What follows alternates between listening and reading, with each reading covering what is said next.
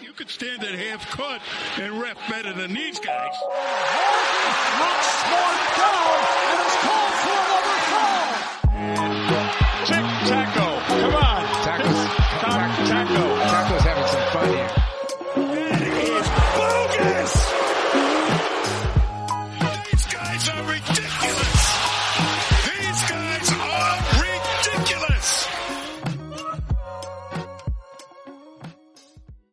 And we are back with another episode of From the Raptors. Sam and I are here recording on a Friday before the Celtics take on the Clippers, and we have guest Chris Forsberg from NBC Sports Boston. How you doing today, Chris? What's up, y'all? I'm, I'm still marveling. I, before you hit record, I, I put you on the spot and I said you have a Rob Williams jersey in the background there, and I'm now fascinated. I do. I not- Where, where do you get a Rob Williams jersey? All right. Well, the the Celtics fan in me will say you, you know, get it, you know, customized on the Celtics.com slash shop, but uh, I got it from China and DHgate.com because I am broke. So that that that's the honest answer for you. DH DHgate.com, I believe. Yeah, okay, out. no, I've, I've heard of them. I've, No, I've yeah. a lot. Of, I think uh, when back when Reddit people were looking for for jerseys, I see that pop up all the time. So, uh, well, look, Yeah. I mean, any any way you can get a Time Lord jersey, I'm all for it. Exactly, exactly. It was like twenty bucks too, so it, it, it's I might have won one now. Like I'm just exactly pretty good value. You're right. So, uh, but yeah, Celtics on a West Coast trip at the moment. They just took on the Golden State Warriors. Got to win. Uh, unfortunately, weren't able to bring it home against the Sacramento Kings. And I wanted to ask you about that because it, it seemed like they just kept letting the Kings back into it. Like they had a good grasp on the game. Brad Stevens mentioned after the game that you know they, they played hard, but they weren't able to come away with it. What did you see as the biggest issue in that game? Um, I thought their fourth quarter defense was pretty bad, and that's sort of unfortunately been a theme a little bit for them in terms of uh, not being able to sort of close out games lately. At the start of the year, they were winning a lot of close games, and so that's concerning to me. You know, and like, look, they didn't have everybody. They didn't have Kemba. They didn't have Marcus Smart. They didn't have Payton Pritchard. They were thin on ball handlers. All that being said, you know, all due respect to the Kings, it's the Kings and they're a young team with some nice pieces, but that's a game you should win. Uh, so they're just going to get a little bit better in those situations, and I would have liked to seen the younger guys sort of grasp that moment, but um, it didn't happen. And so the Celtics are sort of they got to figure out how to just bring that defensive intensity that we've seen in years past in the fourth quarter. Yeah, they don't have it at all. They've lost numerous games this season because of the fourth quarter defense. And the most frustrating part about that loss is that they actually figured it out on offense and they were getting the scores they needed. They just couldn't they couldn't buy a stop. They literally the only stop they got was the De'Aaron Fox three that didn't hit the rim with 10 seconds left. Mm-hmm. And that was like pretty lucky, to be honest, because if that hits the rim, they don't get the stop. Yeah, and and again, like I mean, even Tatum gets the three point look, you know, off the Grant Williams missed free throw. It's just it's just a little bit maddening that there are instances where they shouldn't put themselves in a position to have to be scrambling to win that game. You know, you got to be able to lean on your defense. Once they get to the playoffs, it's going to be so much more difficult. The opponents are so much better. Um, I just want to see them tighten up there, and I think they will. I think we've seen glimpses of it, even against the Lakers. That defense looked really good. Um, they just going to be a little bit crisper and a little bit healthier. Yeah, yeah, that that'd be a blessing for sure. But uh, all season long, you know, the stats say it. You can see it with the eye test. The Celtics in the fourth quarter have just not been the same team that we're so used to seeing. Obviously, Isaiah Thomas even going back that far. And last season in the playoffs, it was the whole meme where, oh, third quarter Celtics, here they are again, blowing out their lead. But this year, they're a decent team in the third, and then just in the fourth, they crumble. And Sam, you mentioned that, you know. Uh, They figured it out on offense, but the defense wasn't there, and it's always one or the other. So, what do you think the issue is in the fourth this year? Is it just a mentality thing, or what's going on? So, you know, I don't know. That's a good question. I think good teams sort of turn it up a notch at that point. And so I think it's fair to say it's a little bit mental. I will give them the benefit of the doubt and say there's been so much lineup uncertainty that maybe they don't know, you know, okay, who, who's your five at the end of the game and are they healthy enough to be out there?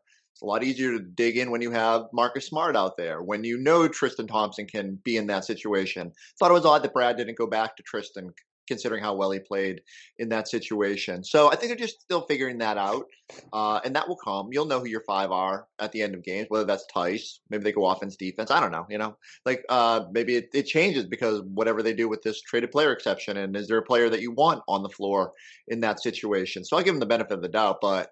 You know, you look at it consistently. The best teams in the league are the ones that know how to tighten up in that moment. And right now, you know, as good as the Celtics were at the start of the year, and some of that was luck. Like just think back and Tatum banking in the three against Milwaukee. Like they, it wasn't like they were just like taking it to another level at times in the Mhm. fourth quarter. Sometimes you get a good bounce, but I do think they'll get there. It's just gonna take some time.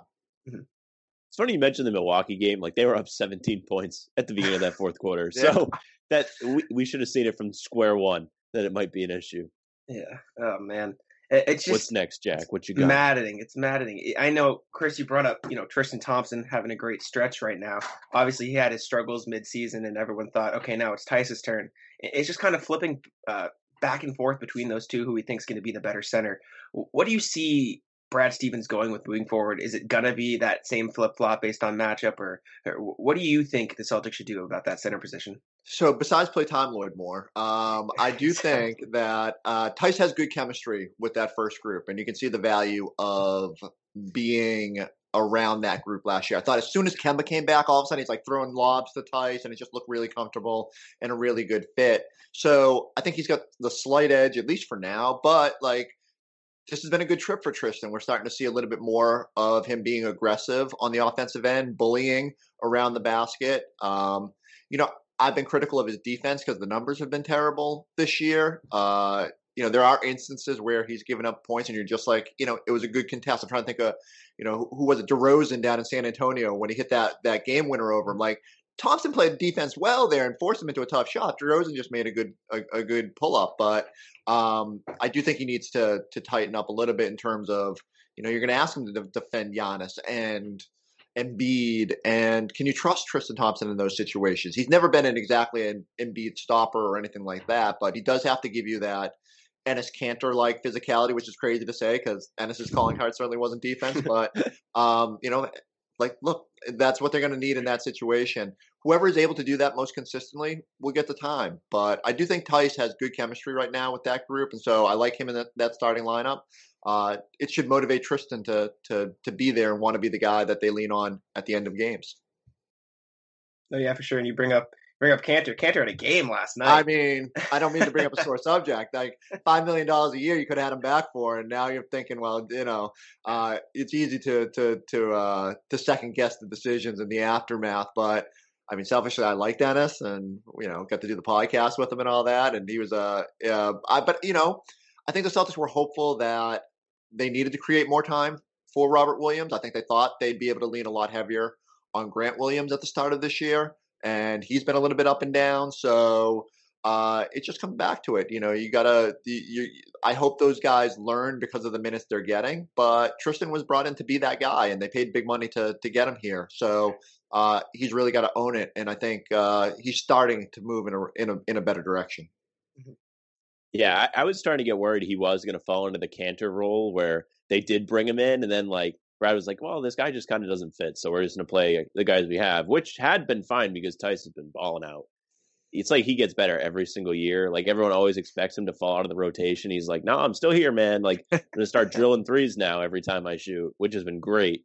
Um, and Robert Williams, like we've talked about already, has been a monster, and I think he hasn't been playing a lot lately just after COVID because they're trying to get him back up to speed still, maybe.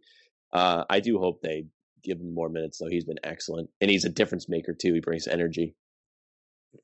Yeah, for sure. Every time Rob checks into the game, it's kind of like you know he, he jumps over the entire team to get the rebound. He hustles. it's just it's it's wild. I, I don't get it, and it, it does frustrate me when Brad Stevens doesn't play him as much. But I, I guess what Sam you said makes sense. Maybe it is that COVID. Maybe you're trying to get him back fully healthy. But hopefully we'll see him some point soon. Um, something else I wanted to bring up. I, I know we kind of touched on the topic of consistency on offense and defense this season, and it's just it's just not there at all. That's mm-hmm. what I'm trying to say. Like fourth quarter, you know, you fall apart. Third quarter, you're fine. First quarter, you're good. Second quarter, it's just this complete just inconsistency that the Celtics has this year. And I think I asked you a similar thing with the fourth quarter, but why why is it that they decide that okay, when Tatum's in the lineup, this game will play better, but when he's out, we'll play bad, or, or or when Tatum's out of the lineup, we'll play better this game, and when he's in, we'll play bad. Like I, I don't get that mentality. Like what's yeah, and so I think it honestly comes down to like they're really good with Jayson Tatum and they're really bad without Jayson Tatum. And as good as Jaylen Brown has been, uh, the numbers have sort of borne out over the past couple of years that it's Tatum that that decides like how good this team's going to be. And some of that is just how much attention he draws. Some of that is you know he's underrated defensively because of of his length and how much he means to that side of the basketball. Uh, but yeah, the team definitely has trouble keeping itself afloat when Tatum is either you know out during that COVID stretch or just on the bench for uh, those few minute breaks. So that I, I think getting Kemba back now, and I think Kemba's still in a weird spot because he's not playing his normal minutes. There's like an extra probably six minutes and a half where he's you know sitting on the bench or an extra three minutes per half, and so you know, maybe that would help manage a stretch. I think he's got to be super aggressive when he's in there, especially when Tatum or Brown are not in there. Although you know I think they'll always have like one or two of those guys on the court. Um, you know, having those guys healthy and being able to be out there will eliminate some of the lulls and the inconsistencies. Uh, but they're still they're still trying to figure that out. And um, you know, part of me says, well, you know, Brad, I wish you just pick your rotation and go with it. On the other hand, like I sort of thought a lot of this early part of the season would be earmarked for player development. And I'm the one screaming at my TV like, why isn't Aaron Nesmith playing more? Because I just want to see if they can yeah. get more out of him and like let him learn on the fly. Like how else are these guys going to develop? I think that's part of the problem that Rob has had. And now some of that's injuries, but you know, unless you're getting consistent time, you're not going to develop. And we're left in these glimpses and we're saying, okay, you know, as soon as he makes his first defensive mistake, Brad's quick to pull him out. It's the perils of a championship caliber team, but uh, you know, I'm okay with inconsistency as long as it's at the benefit of development. I don't think you've accomplished either at times this season. Mm-hmm. Yeah, I think I think Brad's always in the lab per se. Uh, at the beginning of the season, he loves experimenting with his lineups, but he has a tough task, especially with the centers and Robert Williams. You've got three solid centers when Thompson's playing well, and you have to figure out how to balance those guys. And it is tough because at least uh, Thompson and Time Lord, they've got similar play styles. Theis, you can at least have him stretch the floor a little bit. But like you can't have Thompson and Time Lord on the floor at the same time. You're just going to have no spacing. And then as far as um, you know, rotating Kemba back into the lineup, I think he's struggling with that too because they're trying to figure out, all right, well, where's Kemba's role going to be? He's so used to being number one that he has to learn how to be number two or number three. Sometimes he might be struggling with that. And one theory I have about Kemba's struggles is like we've noticed like he'll come out hot sometimes. Like he'll mm. come out and have a great first half. He he falls off. I think he's still getting you know his footing back. but he's might be getting fatigued at the end of the game. Maybe why he's not performing well. What do you think about that, Chris? What, what is your theory about Kemba? Yeah, you know, I, I, think you know he came back, and we all sort of said, "Oh, look, he looks like the old Kemba. He's got his explosion." I think there's a little bit of extra adrenaline going in that situation, and he's probably a little hyped up to be out there. And then he went into that little bit of a funk where three point shot defied him, and I just think that's natural. Like you know, guys come back, they look really good, then all of a sudden they sort of regress, and I just think he's he's trying to find that balance. I think it goes back to the minutes too. You know, he was having some odd rotations where you know, play the first six minutes and then he's out till maybe the last few minutes of the second quarter, you know, or, or, or would come back in the early second quarter but wouldn't play the end. And so it, it's just not as consistent. I think guys like, you know, being on a pattern, knowing when they're going in and how to conserve their energy in those moments, or the lull there at the start where like they were they were clearly saving him for crunch time, but you had to get there, and it's like it felt like know, maybe it was got a little, a little cold in that instance. So I hope some of that is mitigated when you're on a normal schedule. I don't know when that will quite be. Like, you know, he's closer to 28, 30 minutes now. And, you know, I don't expect, he, it's not like he played a ton of minutes last year. I think 32 was probably about where he topped out. Um, so I think that would be the case. And, you know, again, it's just kind of getting comfortable, re- remembering where you can be aggressive. I think when they first came back, a lot of the guys were like, hey, Kemba, go be you. And Kemba was sort of like, well, now I've got to learn how to defer to Jayson and Jaylen. So they're just figuring that out. Uh, but I did think they'd find that out west. I thought that this trip would be when they kind of all click. That's why you know Kemp sitting out that second night of a back to back. Now my eyes turn to tonight. You know where okay against a really good opponent, and hopefully J, you know we're sitting here waiting to find out if Jaylen's going to be out there with this sore left knee. Um, you know is this the time where you can figure it out? And if Jaylen's not out there, that's when you you especially need super aggressive Kemba to to come back. Yeah, for sure. And obviously, you know, Kings the other night, Clippers tonight. And Sam, what do you always say about the Celtics and what they do against competition? Oh, they, they play to the level of their competition, regardless mm-hmm. if it's good or bad. Like tonight, if Jaylen Brown is going to play, like you're going to see an incredible game probably. Whether they win or lose, it might be one of those game of the year type games they had last year against the Clippers. Too bad the Clippers couldn't. Neither of the teams could make the finals. Huh? That would have been a fire series for the finals. but um, yeah, like I, I think they always play a good game against the Clippers. I think they have they match up well with them, and the Clippers, you know, vice versa. Kawhi and Paul George will guard the Jays. Um, it's an exciting matchup, and I hope Jaylen's healthy. I'm sick of seeing guys be out on the sideline, and also I hope Payton Pritchard's back. Mm-hmm. That would be a nice development. What do you think the keys are tonight against the Clips? Do you? And, and also, second to that, Chris, why do they play to the level of their competition? You'll see a close game against the Kings and then the Clippers the next night. What's the deal with that? Yeah, you know, I, I think I think that's probably a, a, a, trap that a lot of good teams fall into. You know, I guess the best teams don't, right? Like that they bring the same consistency every night. But I just think in general, uh, the Celtics, you know, like anybody, they get hyped up for a better opponent. You look at the Clippers' record, and it's easier to get hyped up for them than it is to say uh, against a 500 uh, or sub 500 Kings team, which isn't unfair because De'Aaron Fox is playing out of control. Haliburton looks awesome. Like, you know, you got to find a way to to bring that energy every night. But I agree. I think I think they'll play well tonight. You know, every time I think about the West Coast trip, they always struggle in Sacramento. They always struggle in Phoenix like it, it really does come down to they don't bring the same level of intensity as they do against the Lakers, the Clippers, play the Jazz pretty well.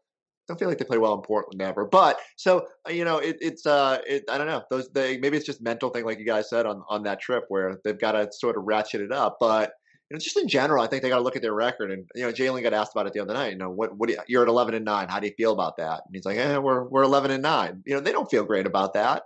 Uh, they started really well. They won a lot of close games, sort of padded that record a little bit. And now, you know, I think they've lost what? If I can do the math, they've lost five of seven, one, one, six of so six of eight they've lost. You know, it's not so great. Yeah, no, or, or six not, nine. Not great. So it's just so they got to be better. They have, they have even with injuries and with all they're going through, they, they they're better than than the record indicates over the, the past few weeks. And yet, you know, there's not a lot of wins over good teams, so they've got to they've got to turn it up for sure. And, and, like I said, the injuries don't help for sure. You know, mm. Payton Pritchard being out for so long is, I think, a really underrated aspect because he was bringing so much even as a rookie. Yeah.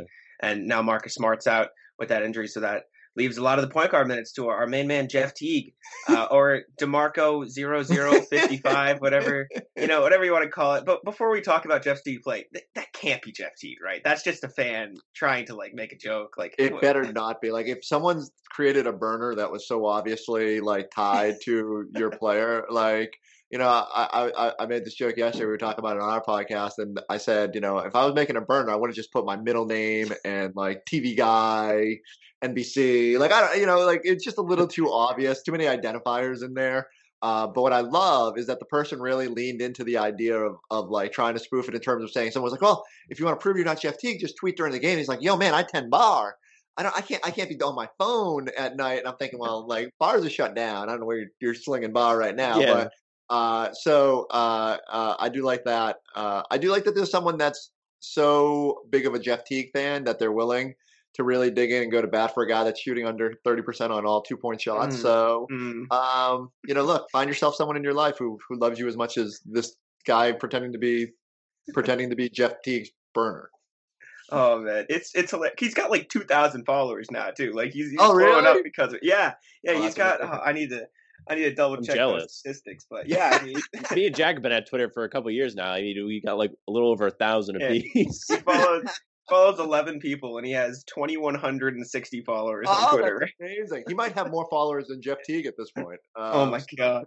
Uh, I almost feel bad for Jeff Teague because like he wasn't bad at the beginning of the season. He just no. fell off a cliff. I hope he's not having real confidence issues because like that does suck. Like mental stuff sucks, especially like you gotta you gotta get. It's like the yips. Like he's missing like decent shots. It's not like he's like taking terrible shots all the time. And now they're becoming bad shots for all the fans watching because they're like, "What are you doing, man? Just like go sit on the bench and have somebody else play your minutes, please." Yeah. It is crazy. Like I, I, you know, he was one of the pleasant surprises throughout the preseason. Even those early games, he had a couple big nights where he popped off for for big. Huge nights. against Milwaukee. Yes, his three point shot. I like. I did not expect him to come in and shoot over forty percent. I think he's still there mm-hmm. uh, at the moment. But you know, every other shot, layups, floaters, like pull ups, like nothing has fallen. And I'm the same way. Like I sort of thought coming in there was a chance that it would go rough because guy who used to rely on his speed and quick first step, and now he's older and doesn't have quite have that, and you know didn't always have it in Minnesota and Atlanta. So I'm not surprised that it's happening, but he was just so good at the start. Uh, the the thing is, just like you said, I almost feel bad for Jeff Teague because the on-off splits are still really, really solid. And if anybody else was doing that, we'd be like, wow, you know, Grant Williams is really bringing it and really impacting winning. And with Jeff Teague, we're like, he's gonna he's gonna create a burner account to defend himself because uh, Celtics fans are so vehemently want to see someone else in that role. I remember there was a fast break layup opportunity Jeff T got. All I saw on Twitter was there's no shot he makes this. it was just I was like, oh man. Yeah, it was in the Lakers game, guy. and like I Yeah. immediately went on Twitter. I see like five, six tweets like, "Oh, I'm so surprised he made that layup." Literally, no one within like 20 feet of him. Oh, I, I feel like he's missing all these like inside shots. So he has like no arc on his shot, and it's just rimming out every single time. He needs to just put a little bit more arc on. It might fall for him.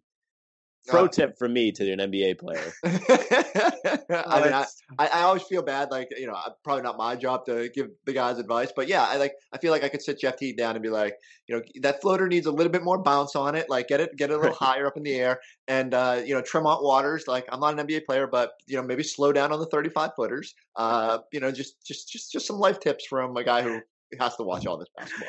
Uh, that's what that's what I was gonna ask you that next. It's like uh, I'm not like I, I understand the idea of the try to get yourself hot, but what was what was Tremont Waters doing that game? like, just come on, man. Like That was a- crazy. after you missed your first three, like he's a good passer. Just like get those assists going. Like, wh- what was going on? Was he just trying to get himself hot and prove to Brad that he can play, or what? So I think there's a lot of freedom in the G League, and uh, you know sometimes you just bring that irrational confidence onto the court. Like the kid does not lack for uh, confidence, and like Great that's spin. a good thing. You Yeah. know, like you, you probably want your young players to operate like that, but um, you know, spare me the Trae Young logo pull ups and just you know run a pick and roll and, and find a roll man and throw it up to, to Time Lord or whatever. You know, every time I sit there and I go, oh, they can't play this guy, then he makes that nice little baseline pass, whip around to, to get the dunk, and I'm thinking, okay, there's there's what I what we want out of Tremont, but uh, yeah, I think it's just a balance for him, and and uh, you know, like, look, I, I feel I feel if I was sitting there and I only got an opportunity once every four games, and I needed three guys ahead of me on the depth chart to be injured to play minutes, I'd, I'd probably be gunning a little bit too. But um, it's it's too bad because I think he, like you said, he's dribbling, his passing, like he's got a lot of good things about his game. But if he's ever going to stick at this level, you know, it's going to be hard because defensively, we- know the situation with every undersized guard in the league. You know, it, it's tough on them. You got to you got to make up for it in other ways and steals and stuff like that. Uh, and we're going to fixate on the shots. It's too bad because you know if, if you just kind of step back and let that other stuff speak for itself, you know maybe we wouldn't we wouldn't obsess so much about bad choices on jump shots. Yeah, it, it's tough. And you know, sticking with the point guard rotation, I feel like a lot of fans were calling for Carsen Edwards to get some of those Jeff T minutes, and then he kind of fell out of the rotation again in that Kings game. But I mean, he was looking solid before that. He made a, he made a shot. I forget what game it was. Maybe it was Golden State. Made a shot. He was driving hard to the paint. You know, he dunked on James Harden in the bubble last year. So I, you gotta give him something, right? You know what's gotta give him rough for. Carsen Edwards when like we're talking about him playing good? You're like, yeah, like he made a shot, like Yeah, okay, that's singular not- shot. That was not the point. I was thinking. No, but Uh, I know he's talking about. He came out and drilled a shot, and everyone was like, "Oh man, like he might go for 30 today." You know, like anytime that first one. shot goes in, Mike Gorman and Scal always say it on the broadcast, like, Mm-hmm. "Oh, well, he's a different player when he makes that shot," and that's it's true. And Mm-hmm. uh, unfortunately, it didn't really pan out. No, not not that Sacramento game. You know, same deal. Like, there's a reason he's still on the roster, right? Like, shooting is so valuable in the NBA that you're going to give a guy a chance, every chance possible, to to sort of find it. And I, every time I look at those Purdue tapes, I'm like, geez, like Hmm. he was a killer. And can he ever find that again? And you know, I don't know. Like that's tough for a young guy when you're playing spot minutes. And got in there early against San Antonio. Both him and Nesmith. I was like, oh wow, here we go. Brad's going to lean on these young guys, figure out what he's got. Then they had to go to that gimmicky zone, and so all of a sudden it was like more like Grant and Shemmy out there in the second half. And so, you know, uh, unfortunately, that's sort of the, the the hand they've been dealt, and they've got to wait for those opportunities. Uh, I'm surprised it hasn't. Uh, you know, I'm- guess I'm not surprised it hasn't clicked because of the lack of minutes, but you know, I'd like to see him get an opportunity. I think one of the frustrating things for Celtics fans is going to be if they make a move here and they send out, you know, Carsen or Nesmith or whatever. Um, you know, if those guys start lighting it up for the Kings, you're going to be like, well, why didn't they do that here? And it might just come down to opportunity. Yeah, well, Carsen Edwards, like he needs to be on a bad team. He really does because he'll have more of a green light. Not that he doesn't have one per se here, because I know Brad really likes guys to shoot, but I mean he's got some killer players around him that he shouldn't be taking shots from. So if he's on like the Pistons and he's able to take a bunch of shots, then that'll be good for his career. But you mentioned the Kings with the trade. I know you wrote a piece on Harrison Barnes the other day. You want to talk about Harrison Barnes a bit? Yeah. So, uh, you know, going into this, probably like when we first started looking at traded player options uh, a couple months ago, he was a guy we, I think I lumped in there, but I, th- I think my focus was more on like Aaron Gordon, um, you know, lot anybody from the Magic roster because they just seemed ripe Hmm. for an implosion. So Terrence Ross, Fournier, like Vucevic, like who could you get? Even though it's never worked down there, and that should probably be a red flag to begin with. But um, you know, Harrison Barnes obviously on this trip has come into focus a little bit more, uh, in part because he's having a great year and maybe his most efficient season uh, of his career in terms of shooting over 50% from the floor and over 40% from the three.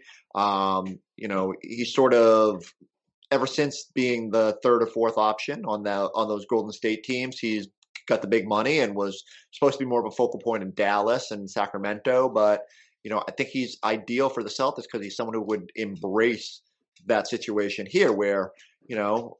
For all that went wrong with Gordon Hayward's situation, like Gordon clearly wanted to be a bigger player. I don't know if everybody wants more shots and to be a focal point, but I think Harrison Barnes understands his role at age 28 and, and where he is in the league. And uh, I think he could slide in pretty seamlessly here. So uh, Celtics with that $28.5 million trade exception could absorb his $22 million salary. Uh, it starts to descend after this season, so it makes it a little bit easier to absorb that. And he's here for a prolonged stretch alongside your core.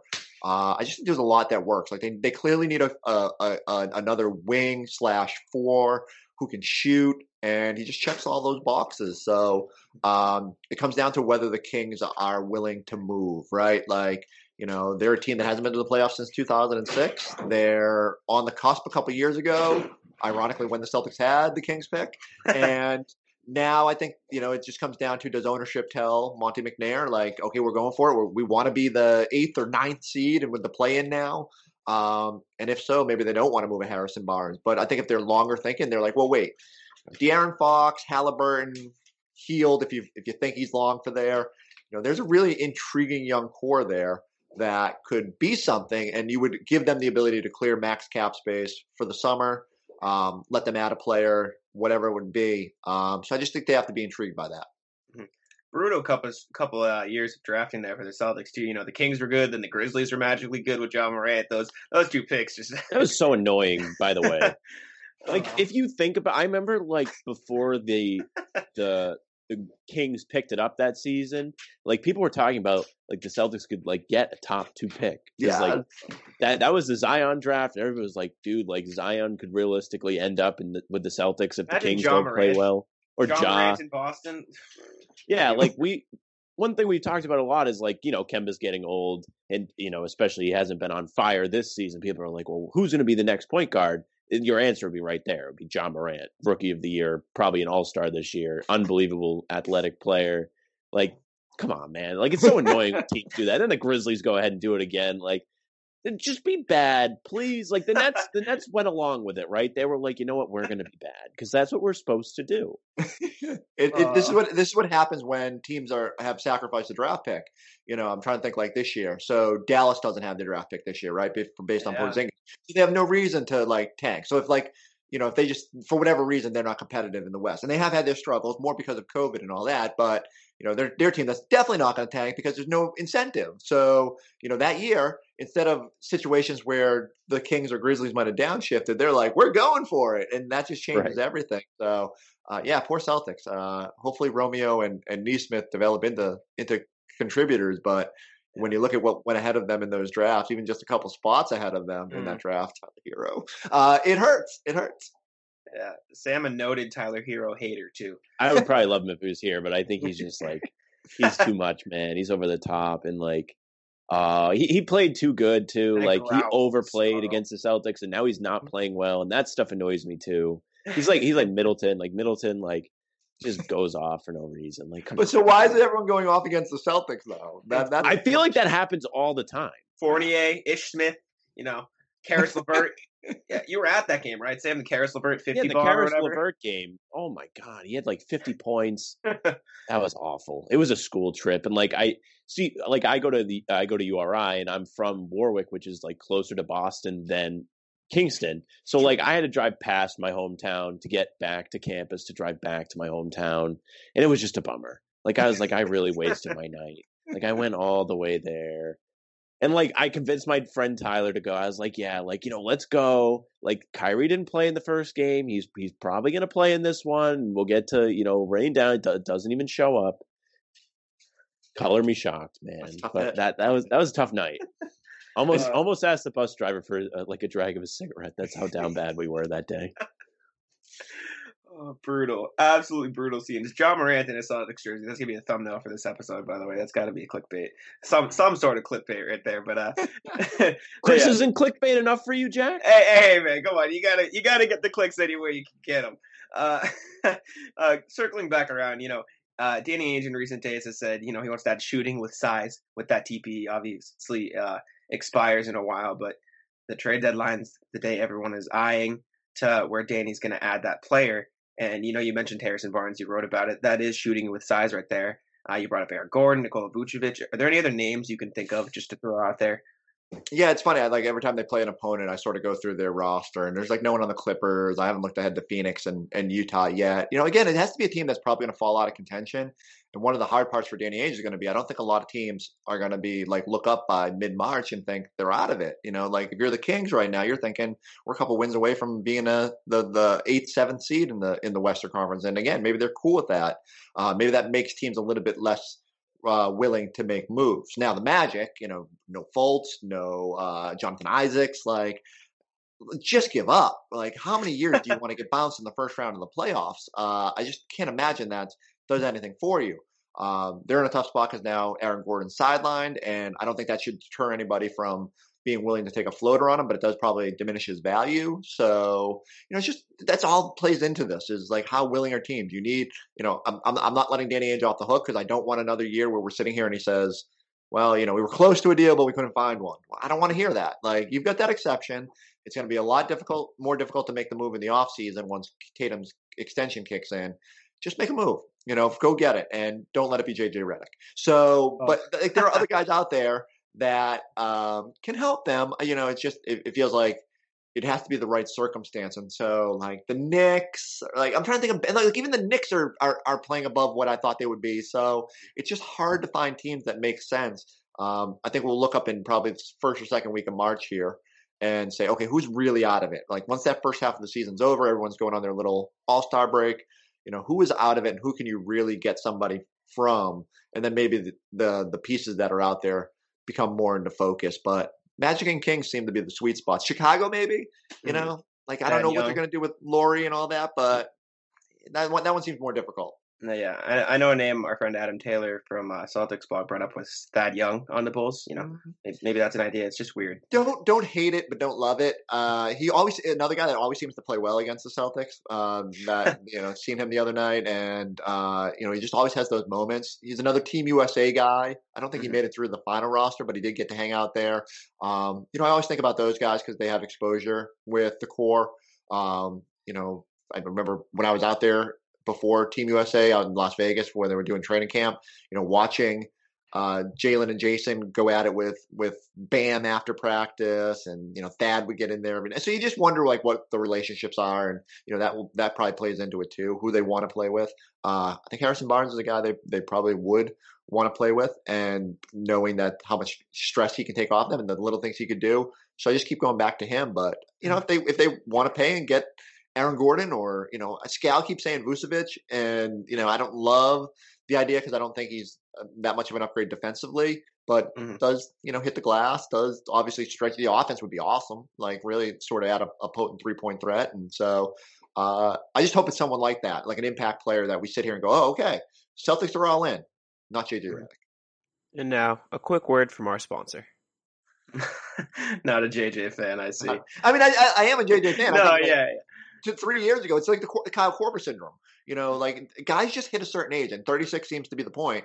I guess Kyle Korver was a little bit older, but um, at some point that shot just goes. Like your legs just don't do the same thing. Like Reggie Miller fell off a cliff. Ray Allen fell off a cliff at around 36, 37.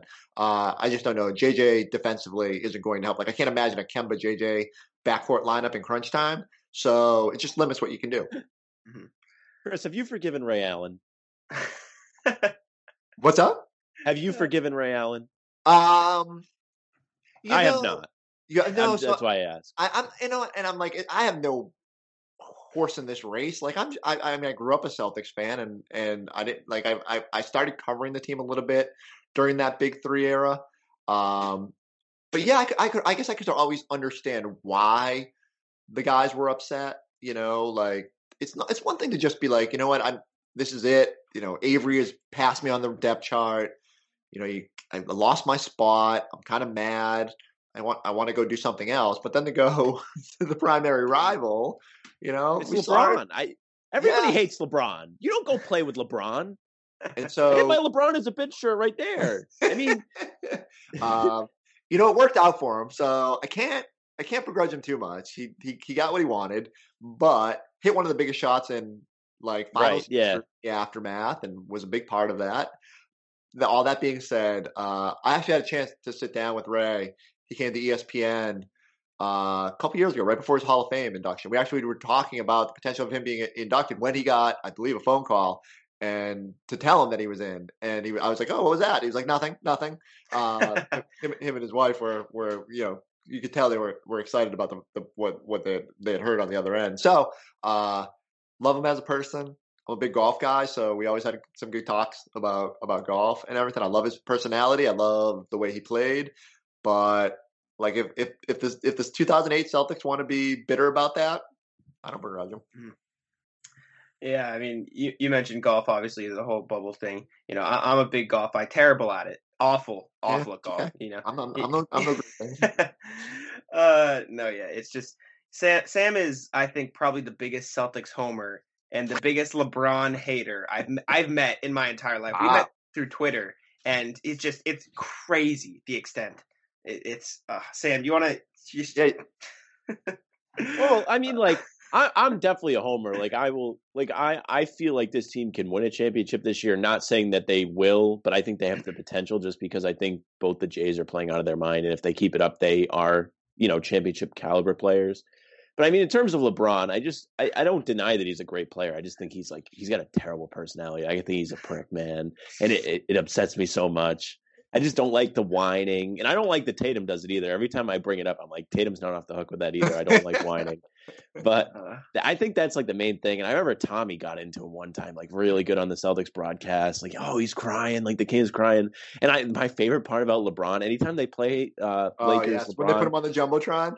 They put him on the jumbotron and he looks up but like also my dad is in it with me like my dad is usually never into stuff like that but he gets into it. he he's like look he's crying he's crying so i love getting a little bit of rise out of my dad with that Oh man, so I, uh, you know, I, I, haven't been, I haven't been to the garden this year. We've just been in studio because of the craziness, and it's just safer and it's just Mhm. easier for our broadcast. But uh, that did make me miss being a game just a little bit. The idea that when when whenever LeBron would get that ticky tack foul, and I would look up at the jumbotron and just wait for it because he was going to look up to plead his case. To suggest that he didn't foul, and you know, oh man, the the crowd would go wild whenever he, he actually looked up and he's just looking right back at himself. Uh, I, I actually, so I'll say this: like, I not, I'm not a LeBron hater. Uh, LeBron that game in the 2012 Eastern Conference Finals, semifinals, uh, where he where he like went supernova in Game Six in Boston was the most amazing game I've ever seen by an individual player, and that was the point where I was like, okay, uh, I'm not going to hate him that much because he is just otherworldly talented and unbelievable. Uh, and that was that was crazy. And I, I mean, Celtics might have a chance there to actually go on and, and compete for a title, but um, LeBron just, unlike when they made him walk off and rip off that Cleveland jersey, man, that year was insane. Mm, brutal, absolutely brutal. Uh, and you mentioned something earlier. I'm kind of circling back again a little bit uh, about All Star Weekend when guys take a break. What do you think about that? NBA having an All Star game and they're they're letting people travel throughout the U.S. you don't look too, thrilled which is like I, I don't get it. Like So dumb. Like, on? Like Sam, I don't even know. You can't. Can you even leave Rhode Island? Like, I, I, I- live like sort of uh in in in in uh out by Worcester, and I can like I love going down to Rhode Island and going to Newport and stuff like that. I can't. I haven't been to your your fine uh state in, since like July when they pretty much put up put up a border around it and said uh, stop bringing COVID into our our world. So.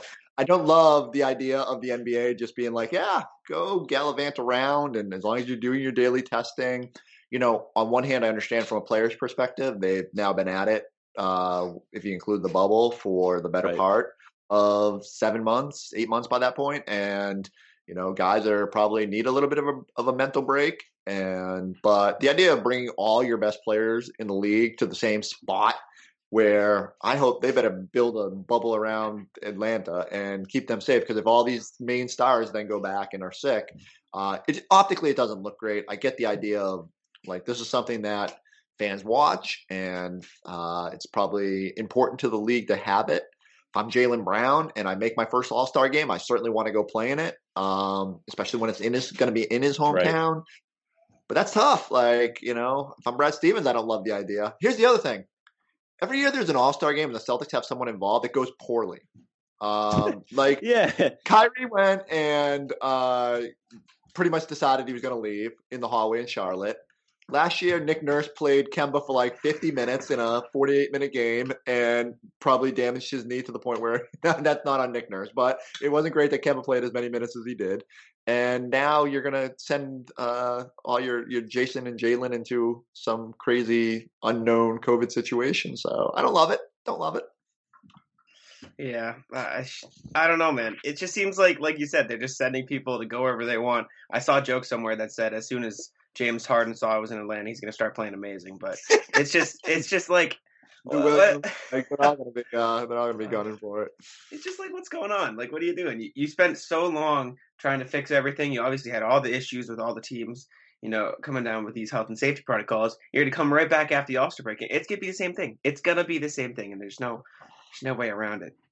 I don't know. And obviously, Jaylen Brown is from Atlanta, so he's gonna want to play in it. Gonna want to go. That's tough you saw De'Aaron Fox. I don't know if you saw like speak out against it. Good for him. And LeBron did it last yeah. night too. LeBron called it stupid, and like so that's the thing. Like you know, we, we can hate LeBron. I do think he's pretty good when thrown into those situations, and doesn't necessarily always say the the, the PR uh, spin that the league would want to hear. So good for him for saying what most of us are thinking. This is stupid.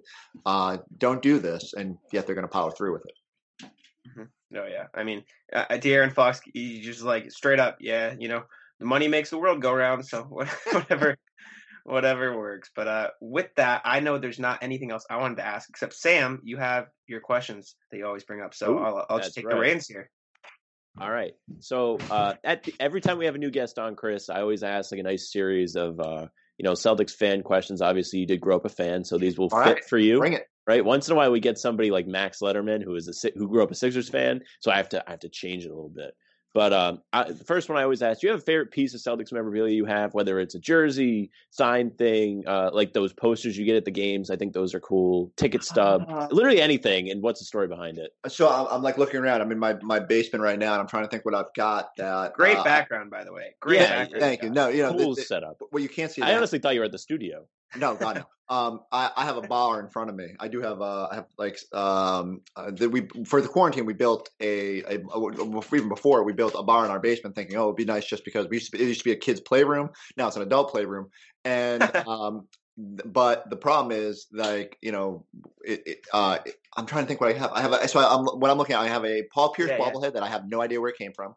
Um, I have Celtics water bottles. I have a couple books. I don't have a lot of Celtic stuff. I have a couple jerseys from like uh, random promotional events they've done. Uh, I think I got like a, an old school Antoine Walker jersey, which is now you know breathe new life into it. I have more Patriots stuff that I I like like I have a snow globe from the uh, Snow Bowl game. Mm-hmm. Um, that I was lucky enough to be at as a fan, and so that that's pretty good.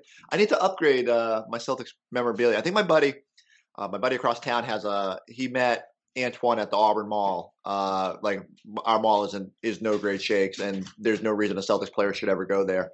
But uh, I think he got that in like a fribble at Friendly's, and and so uh, you know that was I, I need to get something on that level.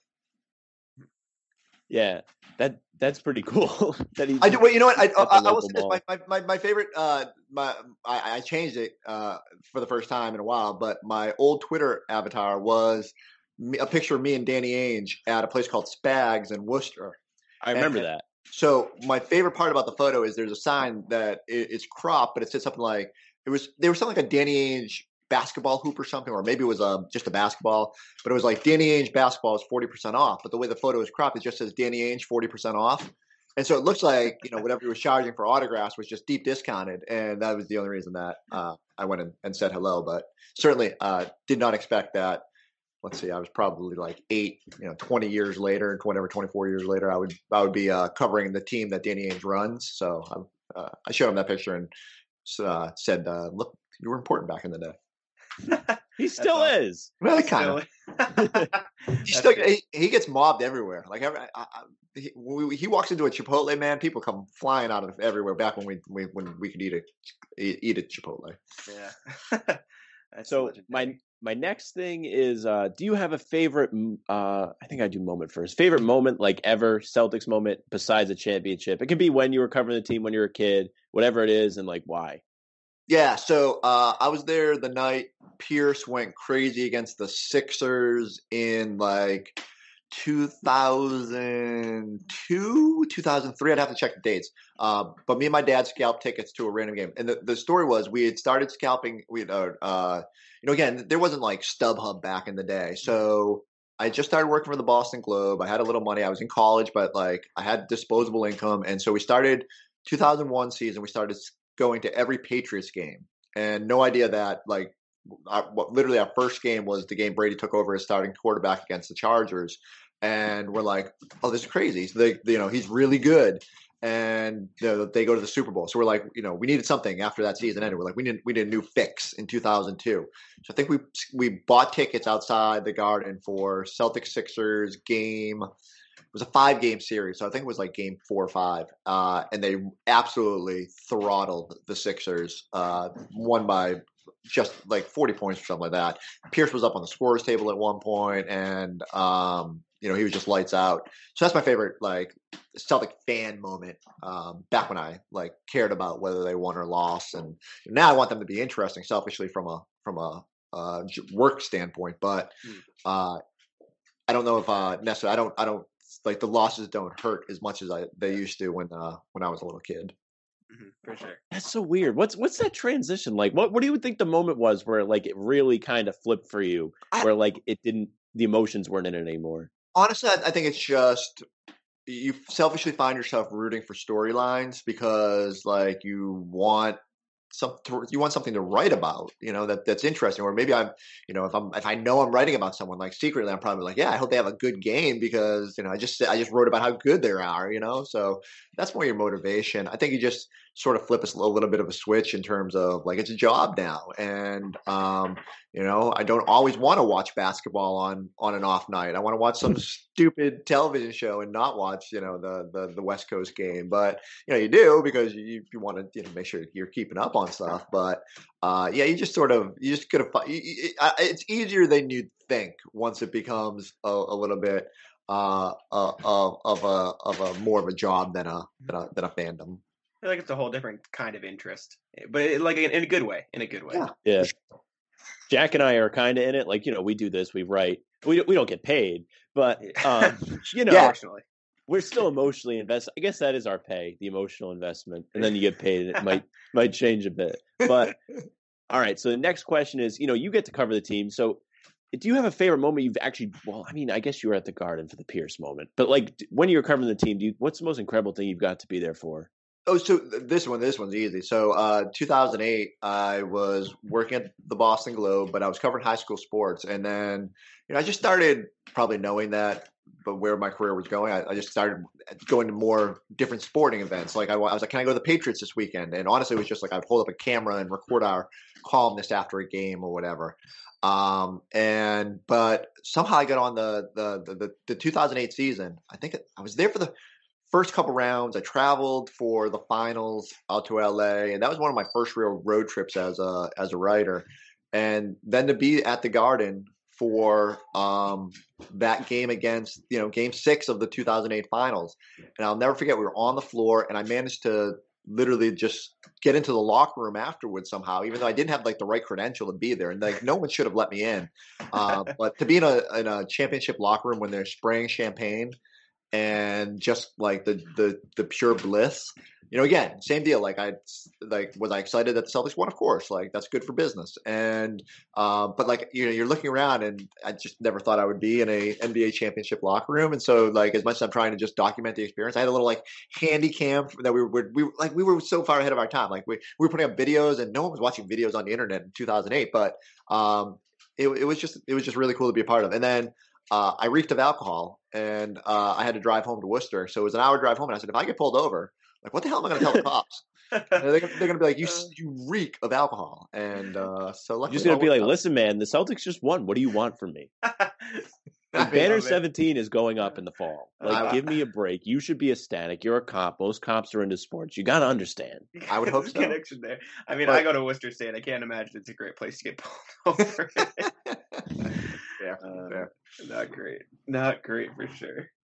So, so being in the media, you know, you get to be in press scrums at some point of your career. You were a writer at ESPN, things like that. You ever get starstruck? And if if yes, then who? And if not, then who is the best person to talk to? Ah, let's see. Um, I don't really get starstruck with basketball players anymore. Um, like I think you just you just understand, like you know, you you see them so often. Like Mhm. probably the first time I saw LeBron was probably like, "Whoa, wow, it's LeBron!" Like you know, there's probably there's definitely a moment there. Um, it's more so when when we did the Kanter podcast, like his phone book of celebrities was just like overwhelming. In terms of, Really? he, he literally had every single celebrity you would ever want to talk to. He's like, which, which Wahlberg do you want to call? And I was like, which? Like, you got both? Like, you know, th- th- they don't even float in the same circles, but okay, let's, let's call Donnie and tomorrow we'll call Mark. Um, and so I think that was more like we called Ben Stiller one day, and just as someone who grew up on stupid Ben Stiller films, like I was, I was like totally nervous for that, and so that's just because I don't know those people as well. Like I, I can't, you know, NBA players you could probably come up with a, uh, something interesting to talk about. Like you know, I had to go on IMDb to make sure I, I was referencing the right things with with Ben Stiller. But I mean, to be fair, like they were all super cool. And it's a reminder that you know most people are normal and uh, you know gracious with their time, and that was awesome. That's crazy. That is crazy. Kanter's not even like a superstar either. Yeah, yeah. Imagine like Uh, I wonder what good, Tatum's phone is like. I'm, that's the thing, you know. Well, but here's the thing: like Kanter is such a uh, like a schmoozer, and like That's true. when he played for the Yeah, Knicks, like cool all those all those celebrities would be in the front row, and it, while most people would just ignore him, he was up there dapping them up and getting to know them, and so. Uh, but like I grew up a, a huge wrestling fan, and he knew like the Undertaker, and he knew all like Paul Heyman and all these people, and I'm just like that. That's incredible to me that you just float in these circles. It's crazy. Former champion Enes Kanter. Yes, for For, twenty like uh, all ten hardcore seconds. for the yeah, beat our truth, right? You know, Read very to quick. uh, All right, Jack. I think you're up. Yes, yes. So you mentioned at the beginning of the episode, you know, got the Robert Williams here, got all the jerseys around me. I, I think you touched upon an Antoine Walker one, but do you have a favorite jersey? And you know, since you you did grow up a Celtics fan, I assume they're all Celtics, but eh, do you got a favorite one you got? Uh, my favorite jersey that I, it's funny, I have a pile of them. And every time we've moved or, uh, you know, even just moving out of my childhood home at first, uh, I've, I still have them. And it's the most hilarious collection of discount jerseys you will ever see. My favorite is I was big Michael Jordan guy growing up. That's why I love The Last Dance and all that. But I had a 45 Jordan jersey, which I cherish because I mean, he wore it for like three weeks. It's Mhm. just absurd that anyone would even, you know, rush out to buy it. And it wasn't like it was an official jersey, so I don't even know where I got it. Maybe like on the discount rack at TJ Maxx after it got deep discounted. Uh, I think I had like, you know, so that, that most of them are probably like the, the TJ Maxx special. I think I have DeShawn Stevenson, uh, you know, like jazz jersey. Uh, my buddy worked for the Sixers for a while, and he has these. Uh, so I think I got like an Elton Brand. Um, I mean, there's just some really bad hodgepodge of jerseys. I don't have a lot of Celtics jerseys. I did definitely have that Antoine Walker shirt, um, and I got a Tatum one at an event when he was a rookie. And you know, now that you know, at the time I probably didn't know how valuable that would be, but I gave it to my little nephew. Um, although I had the I had this conundrum, like, so my I have a nephew who's eight, and uh, he wanted a Celtics jersey for Christmas, and we we we really lamented like, who do we get him? You know, because like we get him something. Like, this was Kyrie, I think, era. So I said, well, we can't buy him Kyrie. I don't think he's long for Boston, no matter what he says. And you know, they can't didn't want to go back too far, or you know. So what we we settled on, we got him a Larry Bird shirt because I just said like, no matter Can't what, you can- yeah, you can wear this anytime, any place. You know, you're not going to look outdated. Uh, but that's the that's the trouble. Like finding the jersey that's going to stand the test of time. Like I love that you have a Robert Williams jersey, but you might have some you're going to have some explaining to do in five years when like you know if someone says like why'd you buy this? So Oh yeah. just, just be ready. No, I mean I got I got Baynes, Horford, Marcus Morris, Kyrie. I got it all. So Is it does it say Morris Senior? I don't know. I think it does. I think it does That's say more impressive. senior. Okay, well then I, Which I respect that I like. I mean, you know, this is the third too. So well, that's and that's the other thing. So like, you know, do you have Rozier? I do Rozier the do. third or just Rozier? I think it might say the third. Okay, impressive. There was a time where he didn't have the third on the Yeah. jersey, Right. though. So I mean, that, that- it would be fair, but like, does that? Uh, so would that be enough for you to have to go buy the, a New Jersey? Well, I got one in the mail. and I got Semi Ojeleye, and it said Otele. They just like typed it wrong, so I, I, I had to get a new one in that sense. but Opposite. I would own it. I would wear the misspelled. I still have it. I still have oh. it. I still have it. Well, Jack, if you wore that and you post on Twitter, I bet it would like people would love that. And I yeah, just people- don't reference it. They I would go don't reference it nuts. Wrong. Yeah, do I that for me. I, I post that, and I will like because I will. I will definitely. Uh, I will show that some love. I will. I will. You know that. I remember I ordered an Isaiah Thomas jersey from China, like like you do, and Yeah. literally it came in, and I believe on the front, no, no, no, on the back it looked fine. Like the the the green was a little dark. It was a home jersey. uh, Like the the name and lettering was a little dark. On the front, Celtics is a whole different green, and then the four is like the size of my hand rather than like a full size number. I was like, what am I supposed to do with this? And I was so bummed because I love Isaiah. And I was like, I finally am going to get a jersey for him. And dude, like, who made this? A five year old? Yeah, that's un- that's unfortunate. There's a uh, there there there's floating around the internet. crafts? There's a there's an Adidas neon green Celtics. It's like black with the neon trim. Yeah, yeah, yeah. I, I, I like I want that for an alternate at some point. It's I think it's a Pierce jersey, uh, but they're they're they're nice. But yeah, I have no idea where that came from either. It's definitely not an, like an official Adidas product. Oh yeah. I mean, you like the alternates this year, Chris? Uh, none of the recent ones, no. Uh, Parquet, Par- I, if, if if either of you bought the Parquet Pride, uh, No, those uh, are bad. yeah, uh, if you have Any band- gray jersey is bad. I have Yeah. that. I have one of those. I actually have one of the the parquet gray ones. It's Al Horford. It's Oh. it's not great looking. I'm sorry. I mean, I hope you, I hope you got that on a deep discount too. But um, yeah, no, I don't. I don't like the banners. I don't like. Uh, unfortunately, I like, and I say this every time because invariably, someone like there's really nice people in the organization whose hands are tied in terms of what they can do and how like outlandish they can get with these jerseys. I hope every time I see like San Antonio's multicolored ones or like with a little splash of of of, of those colors or anything Miami has put out, I get so jealous. Yeah, it's great. I mean, f- funny enough, you know, I, I get. I told you I get one of every player, right? And so my Poirier one from last year is the gold trim one. so it's just a combination of both Vincent Poirier and the gold jersey, which is well, I, I, I don't even know if Vincent Poirier's family bought a jersey, so that is that is impressive that you uh and then you have my Javonte one, the letters are just very thick Boston letters. So that O is about to fall off. oh yeah, it's it's it's you know it works though. It says it says Javonte on the bag. It says forty three. So it's Right. it's That kills me because the back looks fine. Then you turn it around. Yeah. is- it's brutal. uh, Impressive. I, I I applaud your dedication. Thank you, thank you. I still got to get the four from this year, including one of the banner ones because I like to have one of every jersey they have. But Sam always yells at me because I just love the NBA personally, and he he's a big Celtics guy. I'm a big NBA guy, so I have a bunch of other jerseys. Like I have a jersey from every team.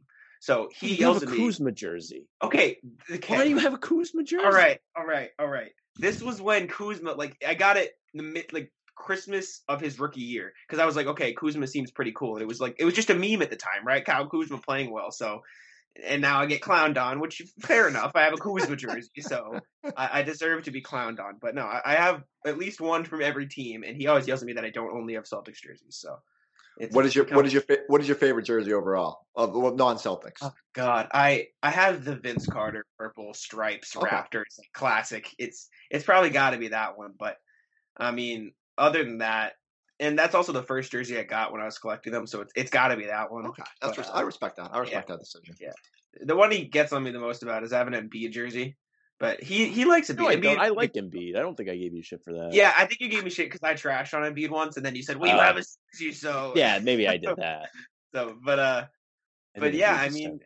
I mean, with that, uh, Sam, unless there's something else you wanted to bring up, I think that covers all the questions. no, no we we can we can let you go, Chris. You don't gotta Yeah. So hang out with us all day. Oh You my gosh, game to get it. ready for. Uh, that's okay. You know that uh, uh, uh, like I said, uh, when, when when Jack came flying in from the clouds about my uh, little t- joke about Carsen Edwards uh, Twitter mishap, uh, I felt good that someone out there got it because like if if that joke had just fallen flat and got no reaction, I would have really like I would have been my my like, it, it would have been like having a forty point game and just being like, oh wait, that didn't count. So um, that was appreciated. If you all ever need anybody to to come, I mean, now I'm just in awe of the of the jersey collection. So I will uh, shout anytime. Thank you, thank All you. I also I also love the sexy dishes. I, that was you too, right? You said that. I remember, and and you said I I think I tweeted at you. It was like you know Don could uh sponsor the sexy dishes. Yes, NBC, dishes. Yeah, Yeah. that was another another great line. So I'm glad I it could would- it would be good. Glad I could I- reel you in with that one. I appreciate it. I've gone cold since. I've had no, nothing funny to offer, but Ice uh, cold. I will try to get. I'll try to get back on track tonight. for sure, for sure. But uh, yeah, thanks again to Chris for joining us on the show. You guys can follow him on Twitter at Chris Forsberg underscore. But if you're listening to this podcast and not already following Chris, and you got your priorities all mixed I don't up, know, man. Like if you're not, like then you guys are doing something right. Let me know. well, we, we will. You guys can follow us at Bannertown USA. Uh, I'm Jack Simone, NBA, and Sam, go ahead and wrap us up. Yeah. Once again, big thanks to Chris for coming on. It was a lot of fun to talk with you about Celtics. Obviously, love NBC Sports Boston. There's no other place to watch Celtics game. National games suck, big time. I know you used to work- for ESPN. It's okay, but um, uh, yeah, uh, follow Jack at Jack Simone NBA. Give Chris a follow if you don't already, and you can follow me at Sam LaFrance NBA. That's our show for today. Bye.